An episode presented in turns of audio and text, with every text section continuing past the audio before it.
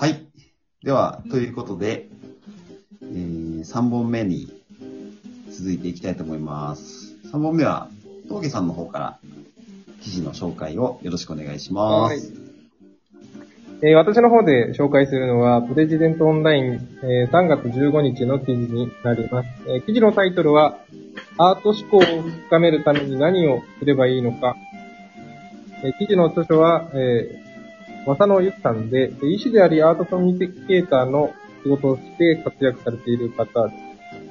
アート思考の記事になりますが、本文中には、えーアートを鑑賞するときに大切なことは、その情報から入らず、えーアートそのものを見ること。アーティストが伝えか伝えたかったものは情報そのものではなく、アートという形でなければ表現できなかったメッセージというふうに述べています。この記事から見てもですね、ちょっとそもそもアート思考って何というところでわからないことがあったので、えー自分で調べてみたんですけども、アート思考そのものはアーティストの思考を取り入れることと、えーざっくり言われてるんですけども、それだけではよくわからないんですが、まあ、よく比較されるのがデザイン思考。デザイン思考自体は、相手の目線に立って課題解決、問題解決を行う手法で取り上げられていますが、アート思考自体は矢印が自分を向いています。内在する自分の価値と今見ているアートを比較しながら自分が何を感じるか。ま、そこで新しい視点から物事を捉えようとするメタ認知の手法の一つなんじゃないかなと、えー調べた結果、私自身捉えているところです。でまあ、変化が多様で先が見えない今、文化の時代と言われてますけども、やっぱりそういう時代を生き抜くためにはですね、えーどういうものが求められているのかという、まあ相手の目線だけでなくてですね、まあ自分もしくはチームが熱狂して熱くなれるような、そういうものを、えー徹底的に 詰めながら、自分が本当にいいものというものを探求していくことによって、まあ、それが選ばれるタイミングで、えー物事、えーサービスをリリースしていく。まあ、そんな、まあ、自分からの矢印がも求められる時代になってきたという記事なのかなと受け取りました。はい。ありがとうございます。内容的にはなんか、わかりづらいと思うんですよね。アート思考超むずいわ。うん。多分ですけど、多分ですよ。ストレートに表現すると、自分の好きなものを徹底的にやりきって、いろんなアートに触れながら、いろんな自分を垣間見て、新しい自分を発見し続けることなんじゃないかなって。うんうんうん。その発見した自分と、今やっているお仕事の中で、新しい価値ってなんだろうって、まあ、自分にとっての新しい価値ってなんだろうっていうのを、えー、仕事として、現実に起こしていくものなんじゃないかなって思ってます。あ、これ、分かったかもしれません。すごく分かりやすく説明できそうです、今。あお願いします。あのですね、またさっきご紹介した本なんですけど、山口周さんの、えっと、ニュータイプであった、えー一文からちょっと持ってくるんですけど、あの、デザイン思考は言うなれば役に立つ考え方。うん。アート思考は意味があるっていうものを作り出す考え方じゃないですか。うーん。だから、あのーまあ、その方向性っていうのが誰かの役に立ったりするために作り出すものなのか、それとも自分たちにとって意味のある、まあ誰かにとっても意味のあるっていうものを作り出すものなのかっていう思思考のテクニックですかね。うんうんうん自己表現なのかもしれないですね。アート思考っていうのは。うん、完全にゼロから作り出す。うん。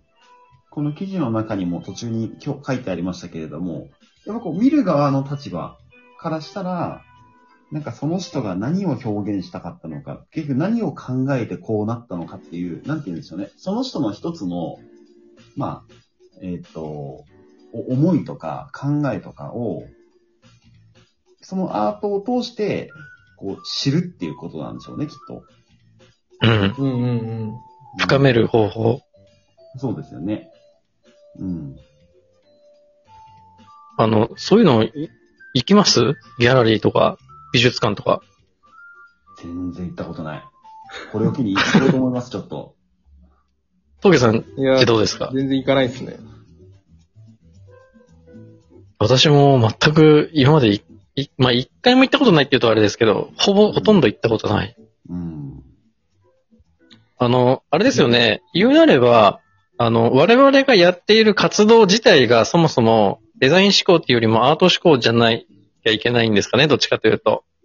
そうですね。でアート思考だから続いてんじゃないですか。あー、そうなると深めるためには、アーティストの作品に触れるとうん。いうのがいいんですね。うん。なるほど。余談ですけど、今年に入って絵を描くようにしてるんですよ。ええー。そのちょ、どういう絵ですか？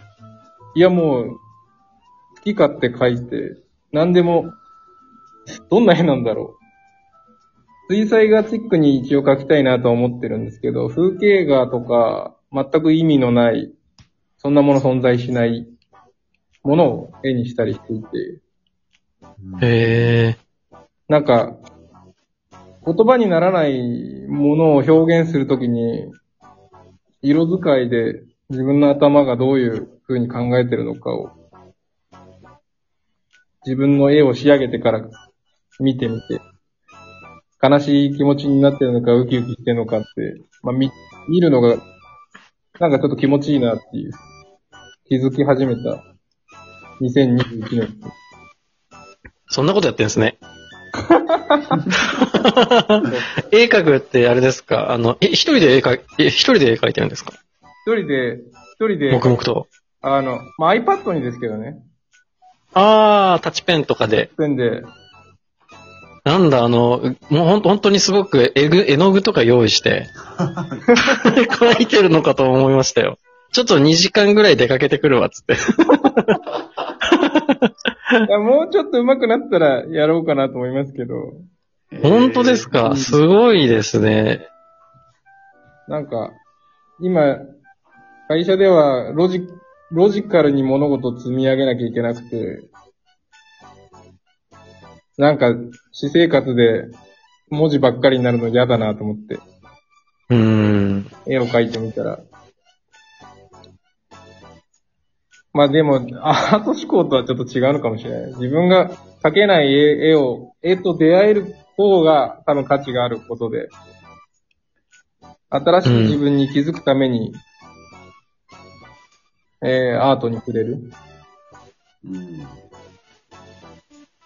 あ、それが大事なんですよ。なんか、ちょっと違う視点で捉えると、ん。アート思考が、なのかデザイン思考なのかっていうよりも、なんかどっちも必要なんじゃないかって今思ったんですけど、うん。うんそのアート思考っていうのはどちらかっていうと、こう自分がどういうことを表現したいのかとか、どうありたいのかみたいな、こう、外向きの発信ですよね。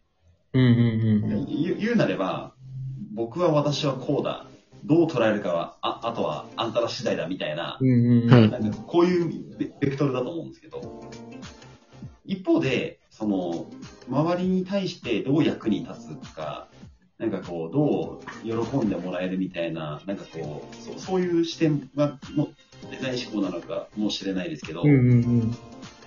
なんかそのど、どっちかだけでもダメなのかもしれないなと思って、どっちかから始まるのかもしれないですけど、なんかそんな風に思いました。なんか、物事を、本自分、あ自分の考えですけど、自分が楽しんでなかったら他の人は楽しめないんじゃないかなって思いながらずっと生きてきてるんですよ。うん。でもそれだけだと、自己満足なんじゃないかなっていうふうに捉える自分もいて、そういう時デザイン思考って必要なのかなとか、うんうん。まあ、デザイン思考がないと、本当に人の役に立ってるのかどうかが測れない。うーん。自分を盛り上げつつ、おたあ自分を盛り上げつつ、全体の人のためになるようなことを、まあ、両輪で回していかなきゃいけないんでしょうね。うんもっと言ったらあ、アートに限らずですけど、なんか人がやってることとか、人から言われたことに対して。デザイン思考で捉えることもしながら、アート思考。これそもそもこの人なんでこれがやりたいんだろう？みたいな、そういう視点で捉えるっていうのも、また一つこう受け止め側としては、こううん懐の深さにつながっていくかもしれないですよね。うん。確かに。いいですね、アート思考。いいですね、アート思考。よくわかった、よくわかってないけど、分かったつもりになるとすごくいいですね。うん。取り入れてみましょう。そうですね。取り、ちょっと意識して、ちょっと、うん。アーティストになったつもりで考えようと思います。はいとい。うことで、そうですね。今日はこれで3本終了と。です。はい。また次回は、えっ、と、あの、今回梅村さんに来ていただきましたけど、あの、別のコメンテーター役の方に来ていただいて、もう三また3本になるかどうかはちょっとわわかりませんが、あの、同じように、まあ、これ興味深いねっていう記事を見つけて、おしゃべりしていこうと思います。それではまた来週よろしくお願いいたします。ありがとうございました。